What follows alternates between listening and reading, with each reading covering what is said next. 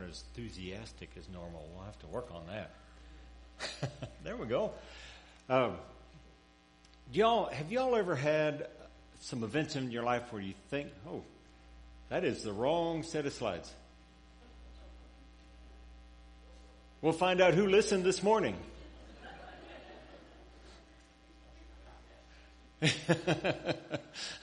I don't know. I don't have the same set of notes, so we'll see if it comes out the same way on the slides. We'll see how long we remember in all of it. Oh, where were we? Oh, I remember what it was. No, still the wrong one. Should be uh, death, burial, resurrection, or message. You may not get slides tonight. I know y'all are disappointed. And I didn't even bring coloring pages, anything. Y'all just gonna have to sit. There we go. All right. We'll start all over. No, we won't start all over. We'll get Bryce to come up and lead another song and just act like we, we fell out of bed and got back in. and We'll get up again. Have y'all ever, well, if you think about memories, think about times in your life and, and the things you remember. Do you remember everything about those events in your past? Or if you, re- if you think back, is there something in particular that really stands out that you remember most and the details have kind of faded away? I'll give you a good picture of that. There is one thing I remember clearly from April 9th, 1982. The rest of it, I think, is seeing a videotape of it going on, and that supplemented my memory. The one thing I remember on that date was Beth standing at the back of the church auditorium at the Ridgewood Church of Christ, Beaumont, Texas, with her daddy, the light behind them as they come in from the foyer. And all I remember is that beautiful woman coming down there. She hadn't run off. Well, no, he offered to say, we can leave if you want. So I didn't have anybody on my side except she was willing to come out there. But that, that memory is really all I have of our wedding day is her. Seeing her in her dress. Seeing her as she came up. All the other details, I couldn't tell you anymore who our, our attendants were, groomsmen and, and bridesmaids, and we had 30 or 40, I, or I can't remember, I can't remember how many there were.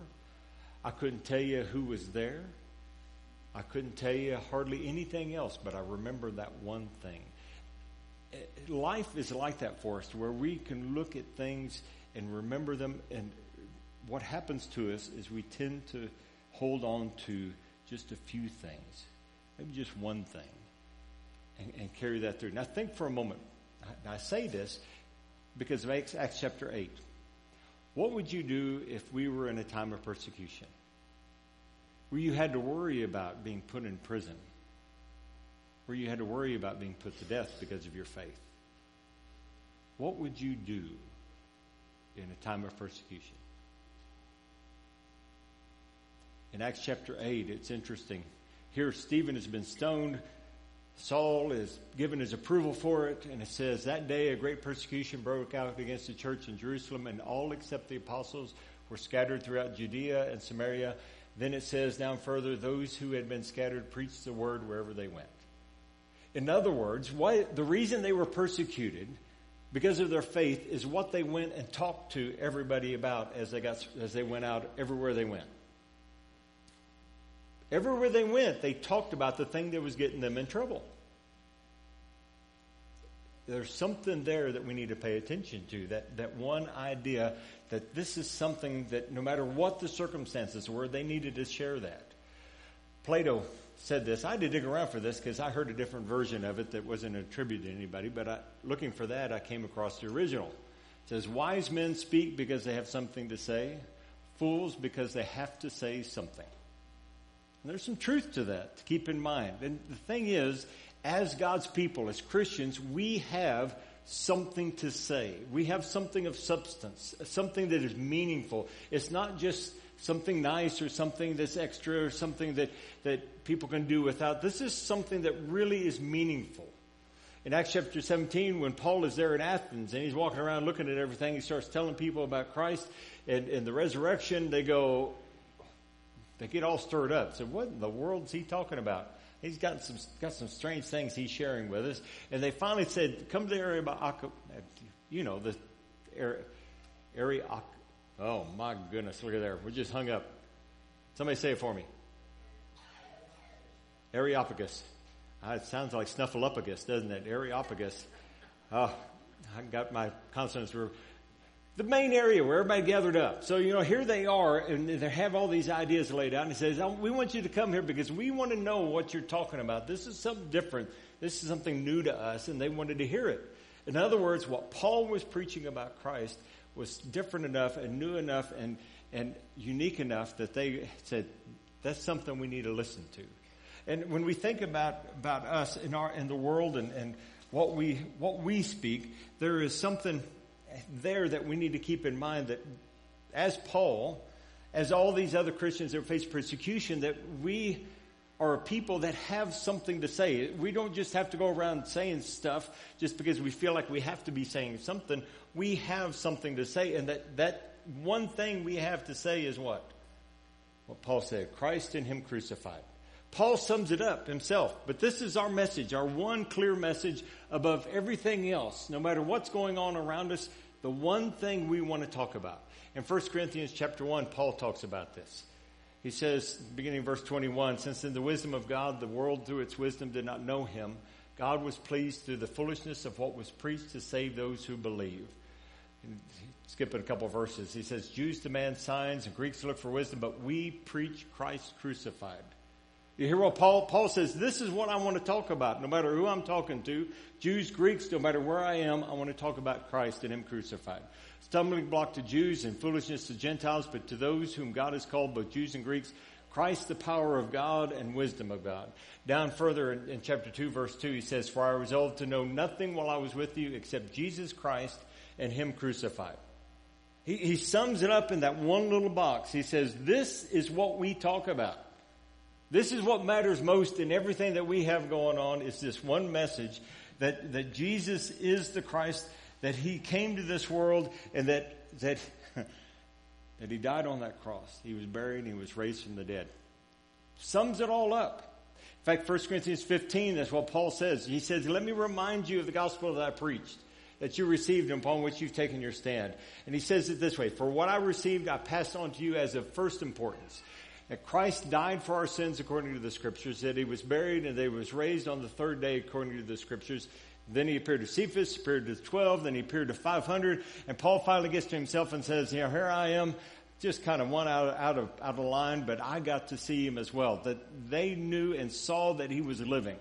And he says, the gospel is summed up in this one statement, the death, burial, and resurrection of Christ. This is who he, what happened, and this is what is most important for us to be able to share that. So now the thing about that is, if this is something we have to say, that we have something that we have to say, if this is something of substance,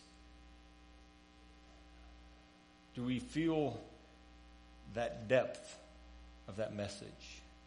Maybe the weight of that message, of those words? What do we feel within our hearts really matters most as we go to talk to those around us and in this world.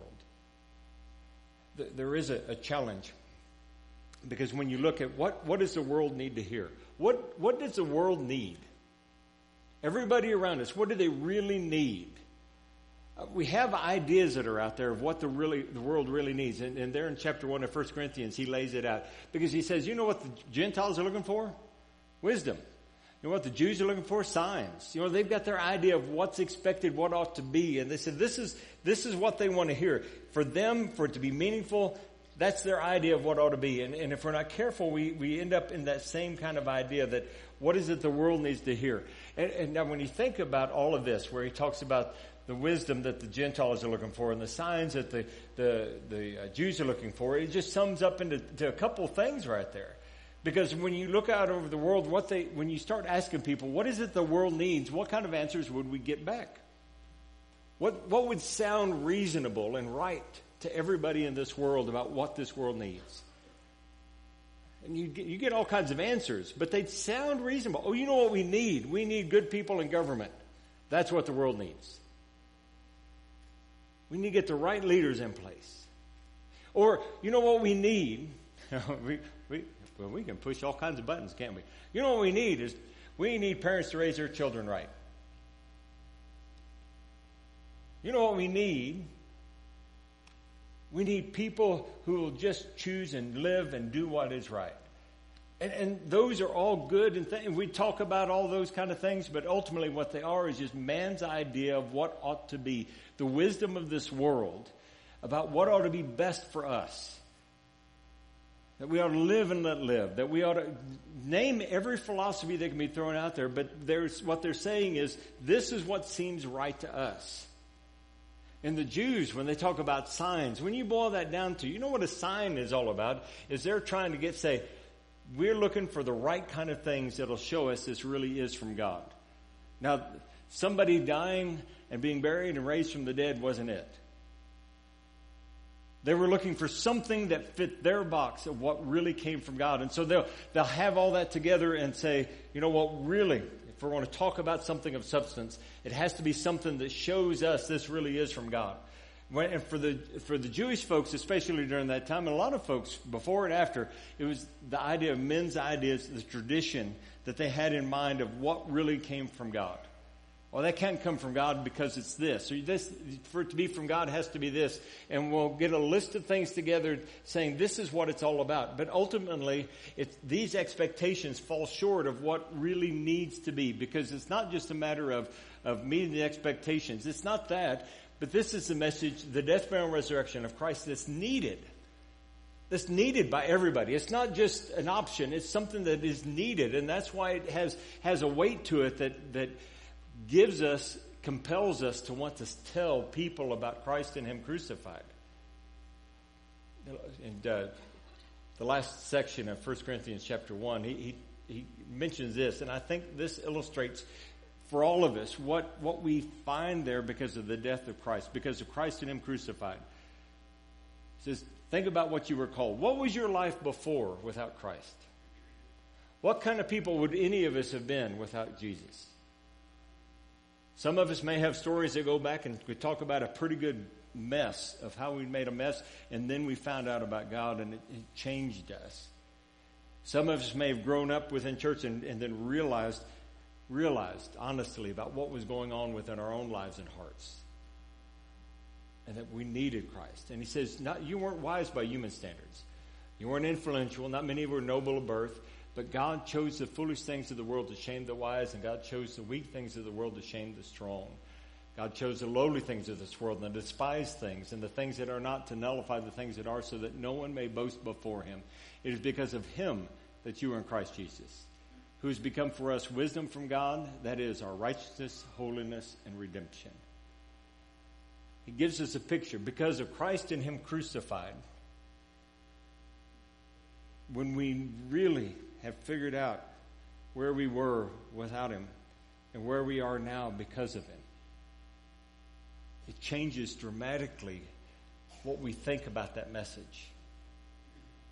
We're not just, we're not talking about church in the sense of we need you to come be with us on Sunday. We're talking about becoming God's people through Jesus Christ because he died on that cross. He was buried and he was raised.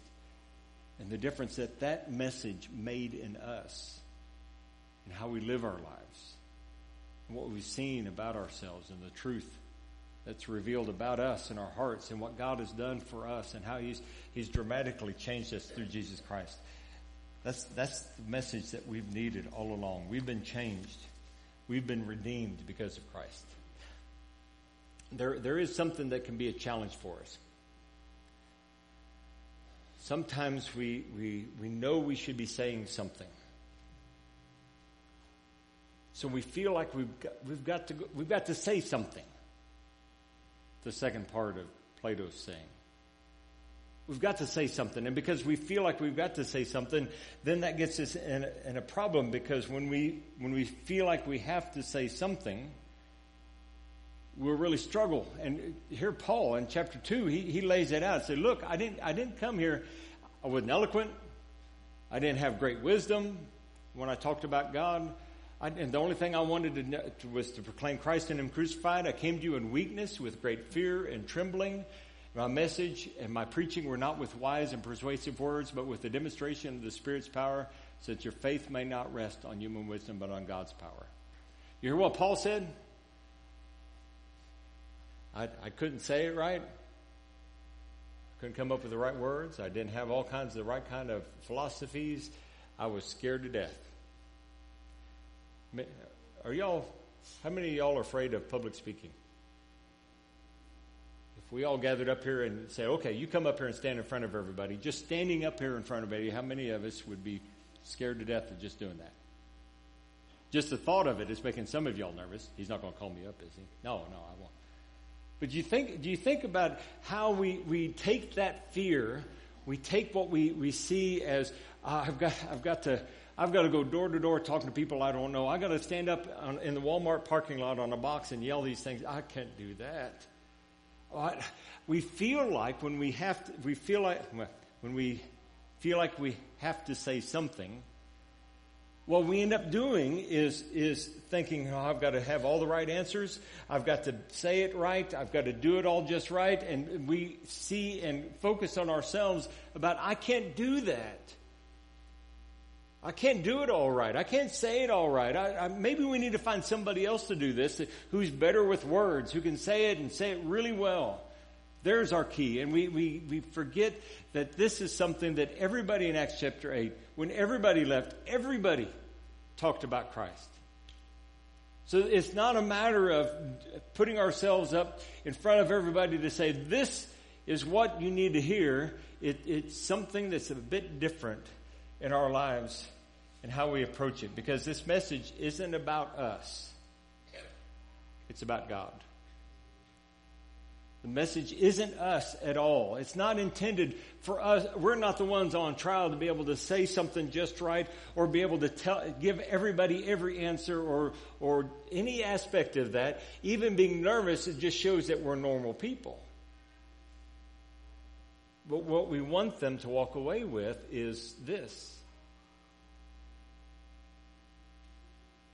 They may not remember our names, they may not remember us at all, but if they walk away knowing God and putting their trust in Him, that's what matters.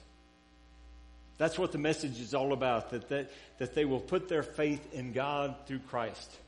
See, that, that message that we have, the death, burial, and resurrection of Christ, is one that points people to God and says, look, He's the one that can take care of what you need. He's the one that can forgive your sins. He's the one that can give you life. He's the one can can make a difference in who you are because of who Christ is. Look to him, not me. I have two of my children, and it's good they're not here because I didn't get permission to tell you all this story. So don't you tell them I told this story. Well, two out of three. So that means y'all don't know which two. In elementary school, we lived across the street when, no, that sounded like I was in elementary school with my children. I guess we were young when we got married, but we weren't that young. When my kids were in elementary school, one year we went, all three of them were in the same school. And so we lived across the street. My office was on the other corner. Life was good. We take them, the kids come home from school and we talk about everything that went on and we say, well, what'd you do today? And one of them would say, well, I played with my friends. I said, well, who are your friends? Didn't know their names. Couldn't list a one. But they were still friends. It's a good thing this person had a sibling who knew everyone in their class and everyone in the other classes, multiple grades. Y'all probably forgot who they might be just by that. But do you, do you hear the difference? He, he, he wasn't worried. Let's see, I've already given you our Lord of the Odds, haven't I? He wasn't worried about knowing. He didn't have to know all the names. They were friends. Of course, that, that leaves Natalie as the one that could know everybody's name. The thing about this message is, is when we tell somebody about the Christ and Him crucified, when we talk about the death, death, burial, resurrection, our goal isn't for them to remember us at all. Or they might even, somebody might ask, well, how did you hear about that? So, well, there's some, some guy, some lady, you know, a neighbor, I, I can't remember what their name was, but boy, I tell you what, this, this is what I needed to hear. We want them walking away remembering Christ and Him crucified.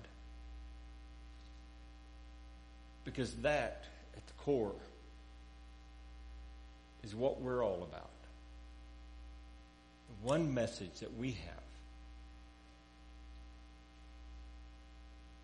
is that Jesus came to this world and lived among us in the flesh, taught, healed, but ultimately his life headed toward that cross where he, he died, where we, humanity, put him to death. And when he had died, they took his body and buried it in that tomb.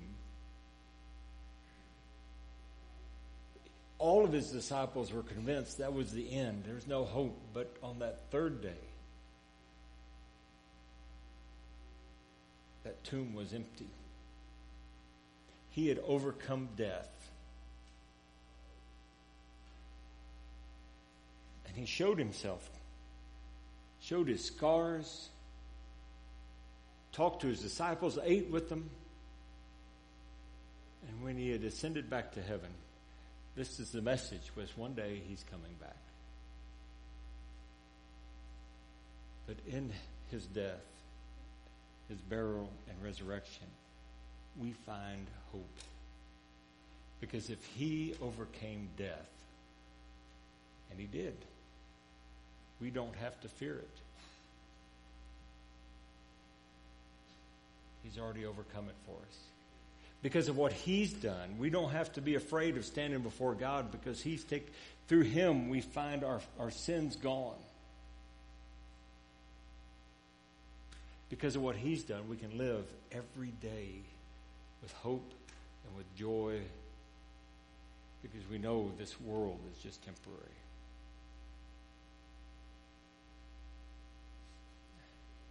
We, we know we've messed up. And I don't want that anymore. And when you learn what's true, you just want to make sure that I want, I want everybody to know what's true. Isn't it interesting how God that when we turn to Christ, we do it in a way that reflects that death, burial, resurrection. We walk up into that baptistry, sinful, unworthy, we're declaring we're putting that old life to death. We get to bury it right there. And when we come back up, we're raised up as brand new people. And looking forward to that one day that we'll be with Him. Maybe this evening you need to do that. To die with Christ. To be buried with Him and be raised with Him to a brand new life. Maybe as a child of God, you've gotten distracted by everything else in this world and forgotten what matters most And we're here to help each other, to encourage each other, to remind each other what matters. If you need prayers, if you need encouragement, would you come down as we stand and sing?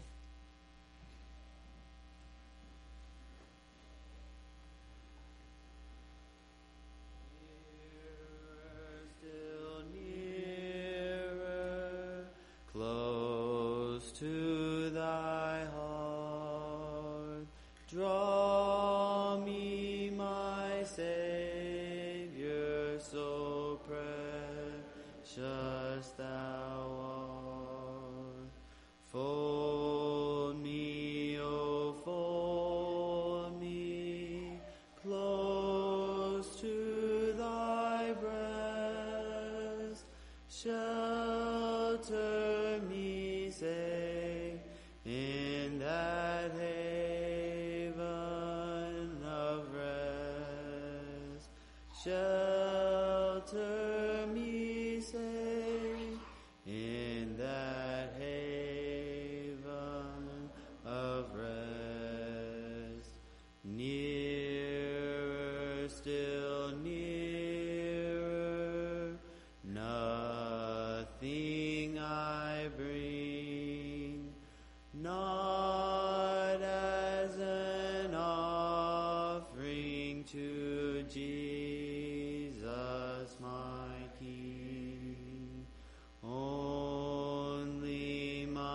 sinful, now contrite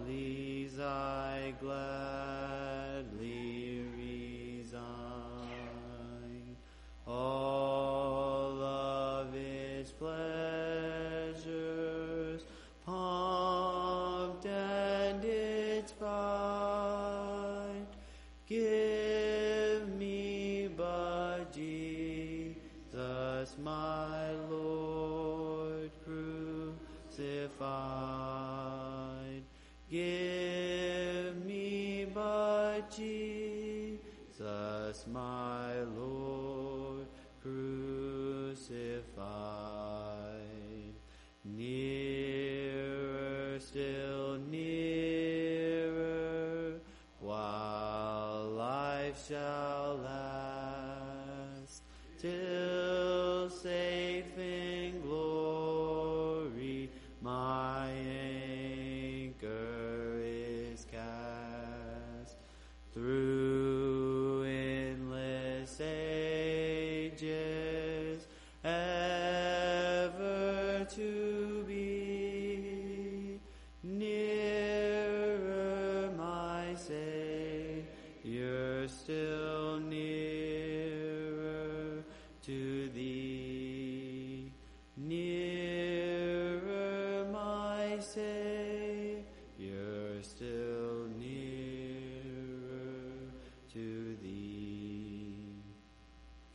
you weren't able to partake the Lord's Supper this morning, it's been prepared in our fellowship hall.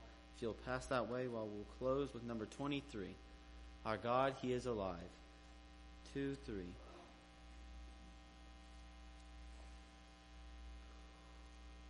There is beyond the azure blue a God concealed from human sight.